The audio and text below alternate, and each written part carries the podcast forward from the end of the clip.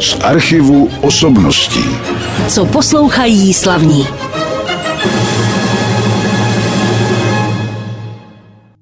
Po první skladbě v tomto dalším premiérovém pořadu z archivu osobností už přivítám svého hosta, který vám zpíval. Vítám Davida Uličníka. Dobrý den, Davide. Dobrý den. Který je tenor, to jste poznali určitě z toho zpěvu, a bude vám zpívat i v dalších skladbách v tomto pořadu. A já když, to, ono se to špatně řadí a taky to říkají muzikanti, že takové žánrové zařazení nemají rádi. Co jste zač? Jste muzikálový zpěvák, operní zpěvák? No, víte, já jsem začínal prapůvodně úplně s kytarou, jako, skoro jako písničkář, dokonce jsem měl i nějaké pokusy vlastní tvorby. Pak jsem se dostal do rokové muziky, tam jsem fungoval spoustu let, pak jsem se dostal až k alternativě jakési brněnské. Od té alternativy jsem se posunul k muzikálu. Ten muzikál mě vrhnul až do světa operního. Ten jsem potom raději opustil a nechal ho fundovaným lidem a věnuju se samozřejmě čtyřtetu, což je a kapelové vokální zpívání a v poslední době se zase malinko vracím k té kytaře a k tomu písničkářství, takže jak se nazvat, no řekl bych, že jsem zpěvák, což je vlastně hezký. ano, takové obecné. Tak teď jsme schrnuli všechno, co trošku rozebereme víc v tom našem pořadu, ale já se nejdřív zeptám na tu úvodní skladbu, co jsme poslouchali. To je nádherná píseň, která byla vlastně ve Francii zvolena i písní století. Zpívalý velikán Johnny Halliday, složili jeho syn David Halliday a tady v Česku se úplně nehodila do formátu, já jsem ji teda naspíval a nebyl o ní moc vzájem, ale já si myslím, že ta píseň je stejně pěkná a na koncertech ji zpívám. Vy jste na začátku mluvil taky o tom operním zpěvu. Já se přiznám, že jsem vás poprvé jaksi více zaznamenal na jevišti tenkrát ještě státní opery Praha, což bylo ještě samostatně od Národního divadla, v díle Candid Leonarda Bernsteina. A tam jste vytvořil, tuším ještě v alternaci s Alešem Brisceinem, a roli tu hlavní, tedy kandida. Učinkoval tam i Jiří Korn. A já jsem už tenkrát na vás obdivoval, že kromě vlastně Jiřího Korna, který mohl mít mikrofon jako vypravěč, tak vy jste ho neměl a uspíval jste to spolu se svými operními kolegy. tak byl to pro mě takový průbířský kámen, řekl bych, byla to taková zkouška i odvahy hlavně a nervů. A jako uspívat státní operu opravdu není tak jednoduché, jak by se mnoha, mnohým zpěvákům mohlo zdát. A já jsem vlastně díky tomuto angažmá měl štěstí, že jsem poznal paní profesorku Martu Boháčovou, která mě vlastně už i na toho kandída připravovala a později jsem s ní spolupracoval 8 let na klasickém zpěvu, což byla pro mě obrovská životní výhra v lotérii, řekl bych. No a říkal jste, že jste tu operu jaksi upustil, já jsem vás zaznamenal, tuším, že ještě v kouzelné flétně ano. Wolfganga Amadea Mozarta, možná ještě v jednom nebo dvou titulech, ale pak to nějak tedy skončilo? Já jsem bohužel byl nějak kolegy z toho klasického světa označován hanlivě jako popíkář a vlastně mě pořád bylo nějak předhazováno, že nejsem čistě operní pěvec a že to je na tom hlase snad údajně slyšet a kde si co si. A mě to vlastně vzalo tu chuť tu klasickou hudbu dělat. To není, že bych se urazil nebo něco, prostě najednou jsem ztratil chuť a vlastně si tu klasickou hudbu a hlavně operu vychutnávám už jenom jako posluchač. Jako posluchač. A je pravda teda opravdu, omlouvám se, občas si zaspívám klasičtější písně, skladby na koncertech, to ano, ale to je tak jako maximum. Dobře, tak vy jste říkal, že jste byl nejdřív jaksi rocker, pak jste inklinoval k těm dalším hudebním žánrům, až jste se dostal k opeře a měl jste třeba nějaké operní vzory nebo někoho takového? No tak můj největší operní vzor a vůbec pěvecký vzor, který mě uchvátil už v dětském věku, to ještě jsem ani na tu kytaru nehrál vlastně, to jsem ještě ani nezačal pořádně sám písničkařit, ale absolutně mě fascinoval a dalo by se říct, že až hypnotizoval hlas Luciana Pavarottiho. To bylo pro mě vždycky a myslím si, že na celý život zůstane jako největší věc, kterou jsem v životě v pěveckém světě zaslechl. No a já samozřejmě vím, že jste přinesl jednu píseň, kterou bude ano. zpívat Luciano Pavarotti. Ano, ano. Je to krásná, je to titulní píseň, nebo úvodní píseň z jeho, řekl bych, poslední řadové desky, která byla neoperní, neklasická. Byla to deska složená přímo pro Luciana a je to taková nádherná vzpomínka na obrovského velikána. Il Canto zpíval Luciano Pavarotti, to bylo jedno z hudebních přání mého dnešního hosta Davida Uličníka, dostaneme se ke všem jeho dalším aktivitám. No a když jste se zmínil o tom, že jste nakonec jaksi byl z té opery nasměrován na ty muzikály, tak jak se to vlastně stalo?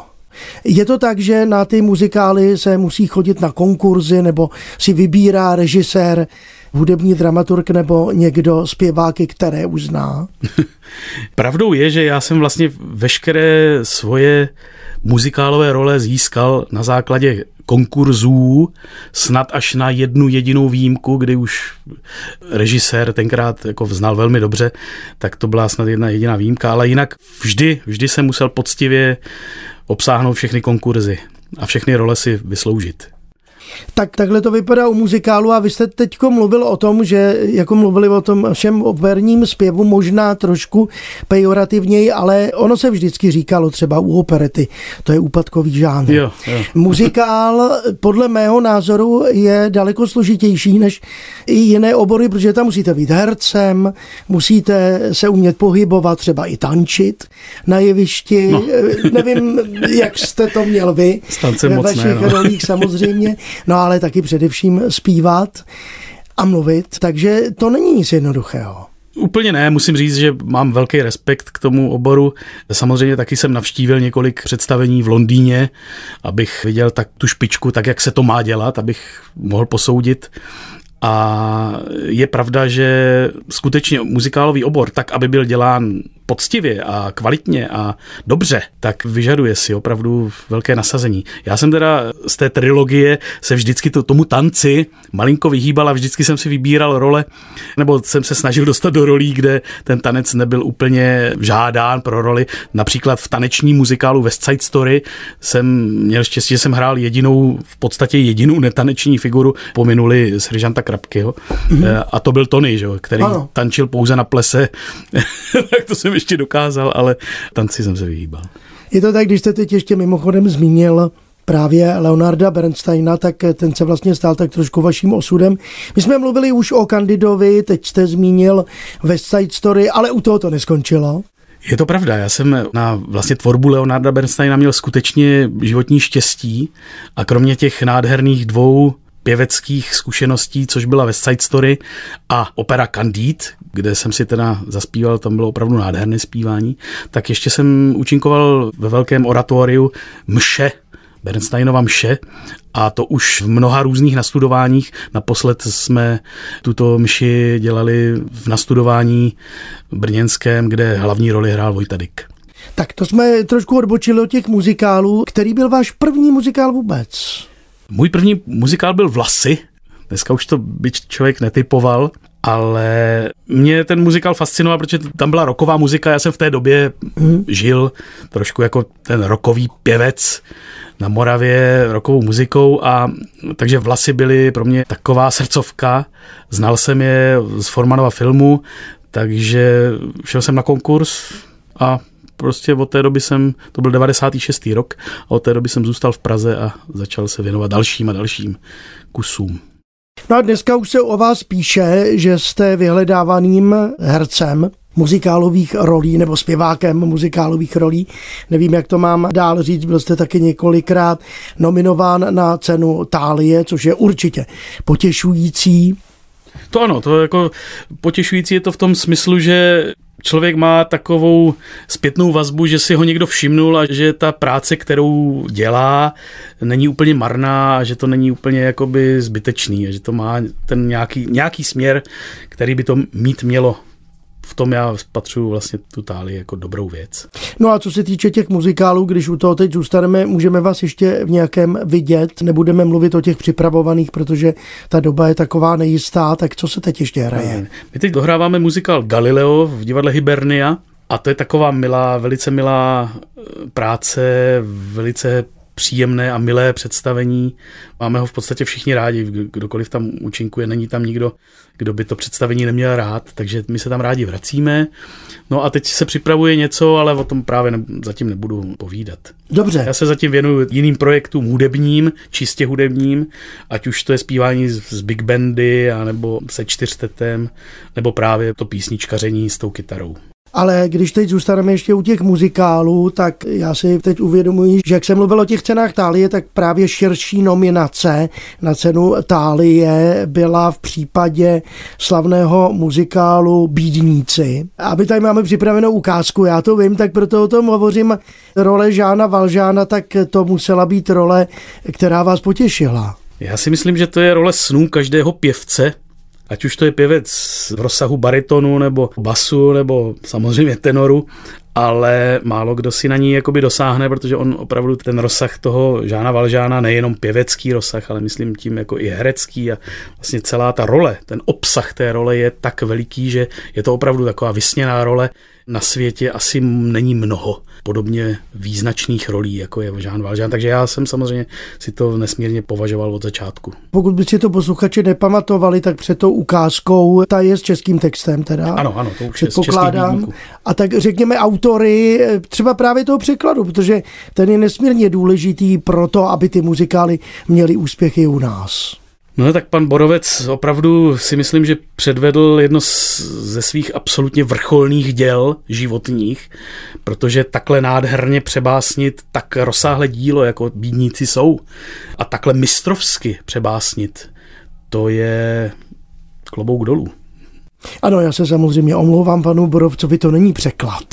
To nikdy tak u to je těchto děl to je ano, přebásnění a v tom významu to samozřejmě jde. Tak Poslechneme si tu ukázku. Ano. Odčenáš byla ta část, kterou jsme teď slyšeli z Bídníků s mým dnešním hostem Davidem Uličníkem. Jehož jméno teď vyslovím ještě s dalšími jmény, protože si budeme povídat o čtyřtetu. My už jsme na to narazili, jak vlastně dlouho to seskupení už pracuje a měnilo se nějak složení? Složení je od začátku stejné, na tom vlastně je postaven princip čtyřtetu, že naše hlasy zapadly do sebe. Ono u toho vokálního zpívání nejde pouze o tu techniku a mistrovství a nevím co všechno, intonaci, rytmiku, ale taky jde o to, aby ty barvy, protože jsme čtyři, aby ty čtyři barvy se spojily v jeden hezký celek. To ne vždy se podaří. Můžou být skvělí pěvci, ale prostě jejich barvy si nesednou, takže to pak nejde. A my jsme to teda štěstí měli a to se stalo už téměř před 20 lety v říjnu tohoto roku budeme slavit 20. výročí. Mm-hmm.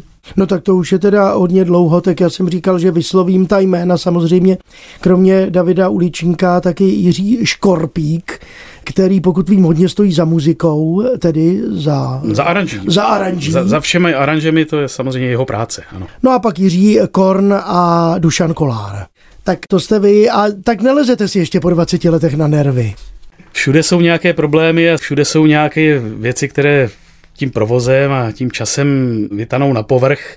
Nemůžu říct, že bychom nikdy neřešili žádné problémy, ale tak důležité si myslím, že pro posluchače důležité je to, že zatím ještě pořád jsme spolu. A to je to hlavní.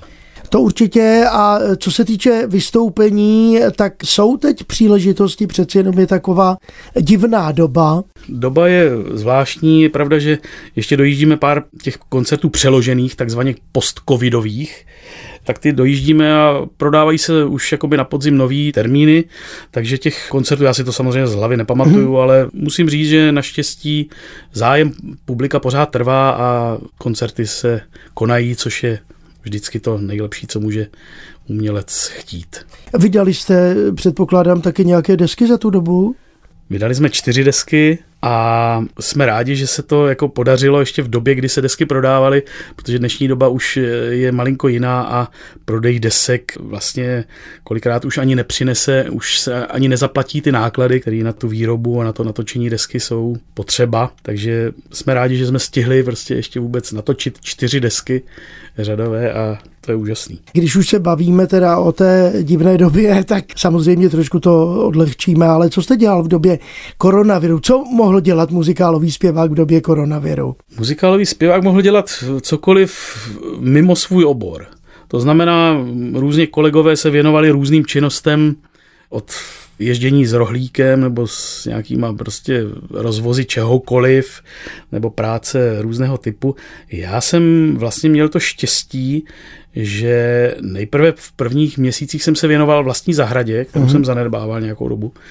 A potom, když bylo vidět, že to bude delší dobrodružství s covidem, tak jsem se vrátil k činnosti, kterou jsem započal před mnohými lety, velmi nesměle, a to je malování obrazů. Aha.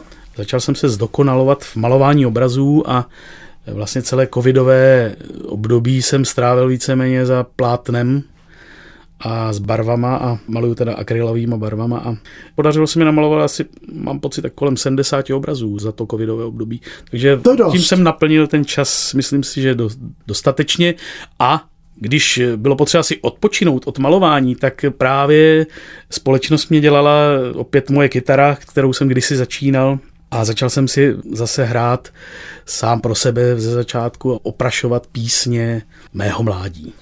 Ale já vás ještě nepustím od těch obrazů. Bude výstava?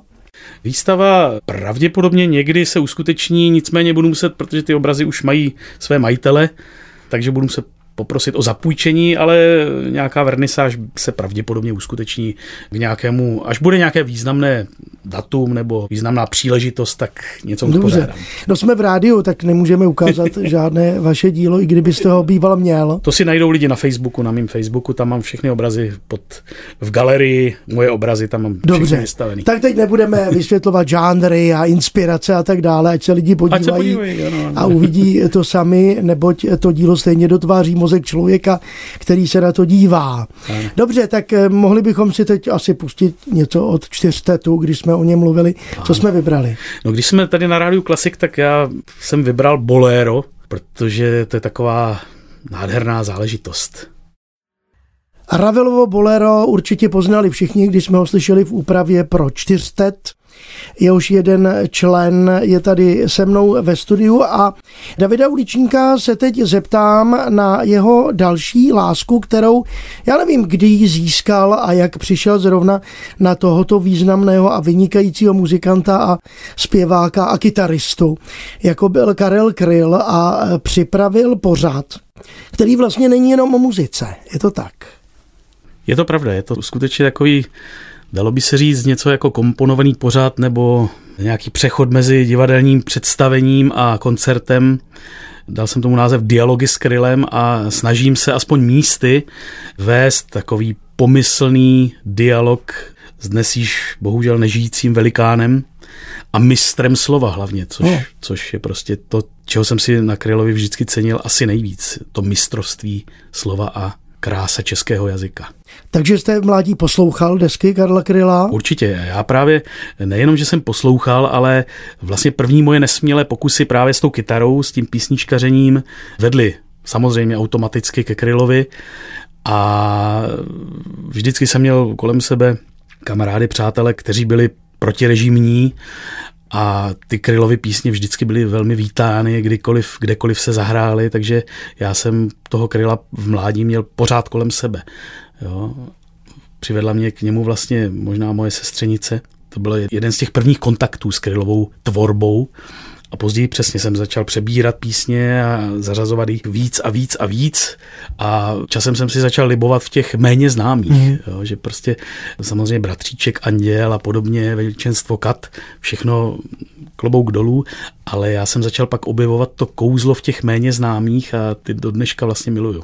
Vlastně takový pořád na rozdíl od toho třeba muzikálového hereství dává možnost k improvizaci na jevišti, nebo máte scénář? Ne, ne, ne, improvizace úplně, samozřejmě možná v malinké míře eh, se tam může objevit, ale mám poměrně přesně napsaný scénář a spíš tím pádem ten scénář se už podobá jakému si představení divadelnímu nějakému one-man show, řekněme. Mm-hmm. A jak říkám, vedu tam takový pomyslný dialog, říkám tam několik zajímavostí z Krylova života, které třeba lidi ani nevědí.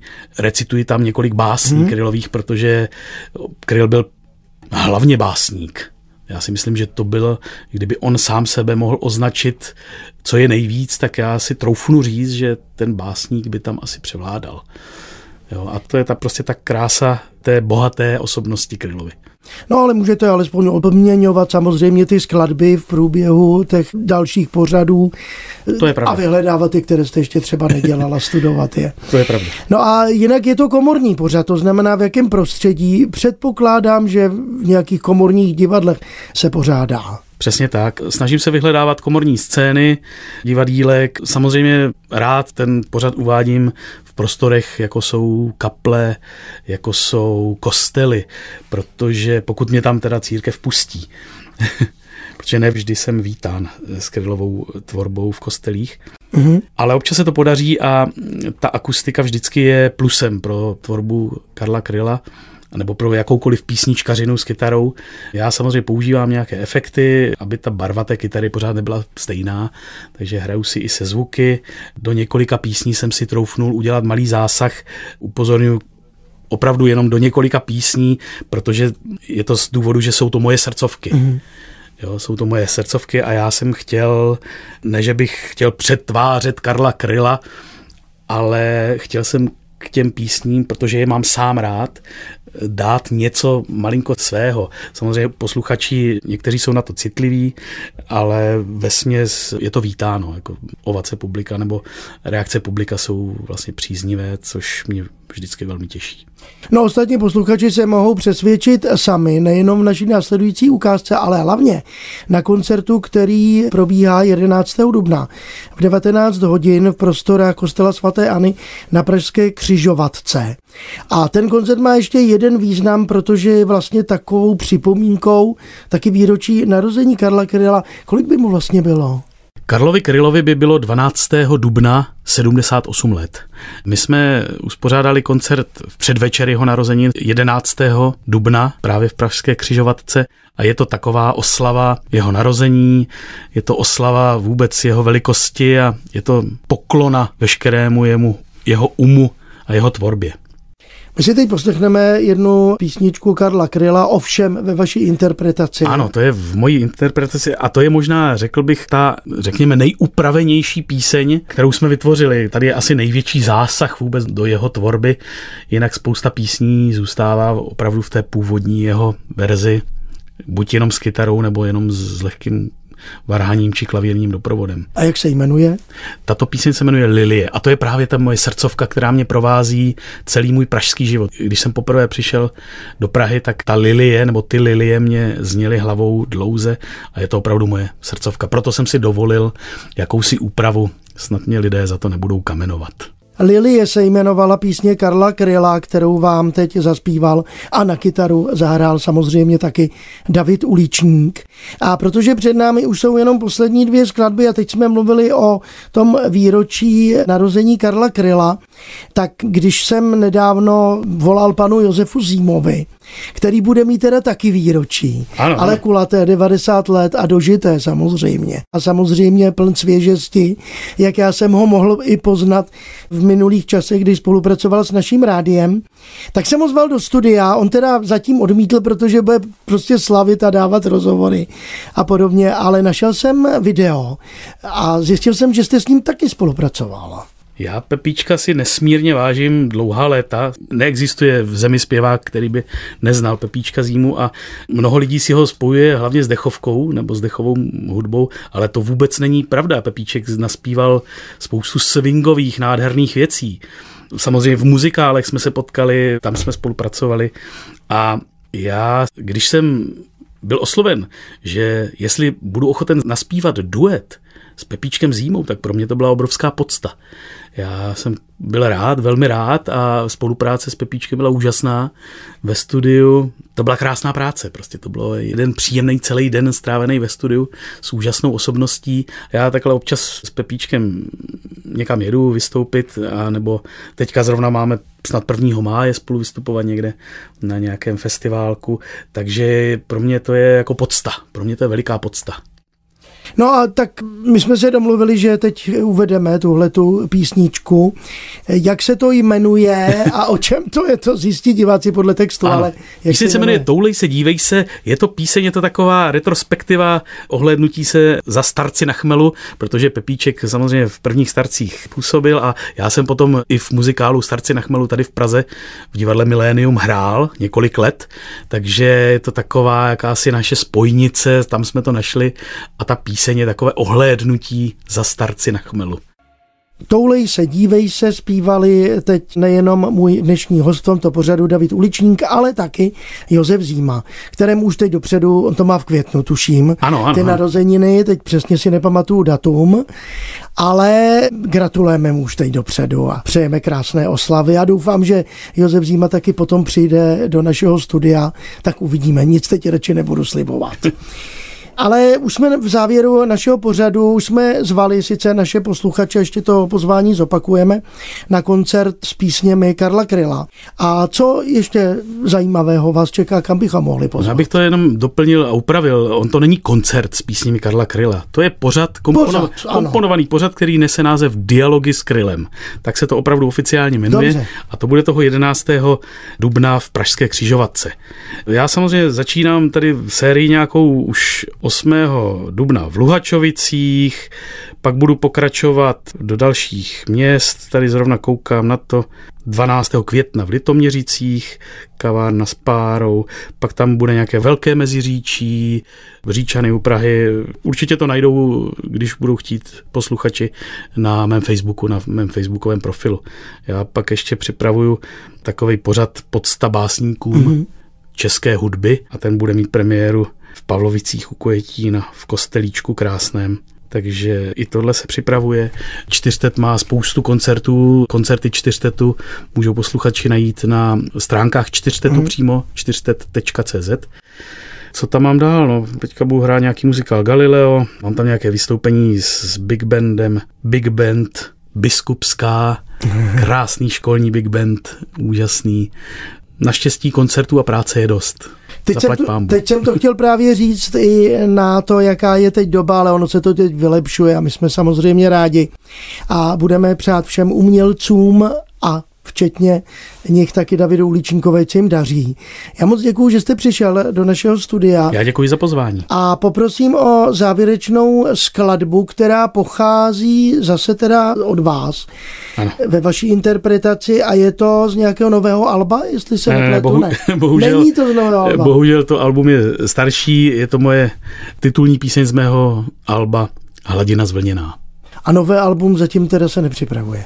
Připravuje se, ale vlítnul nám do toho covid a jak jsem mluvil o těch financích a o té náročnosti nahrávek, tak bohužel nahrávání bylo stopnuto a uvidíme, jestli se podaří ty peníze zase nějak se skupit a sformulovat, aby ty nahrávky mohly vznikat, protože nějaká tvorba je a něco je připraveno. Budeme držet palce. S Davidem Uličníkem se loučím. Teď je tu píseň Hladina zvlněná a já moc díky, že jste přišel. Děkuji, hezký den. Z archivu osobností.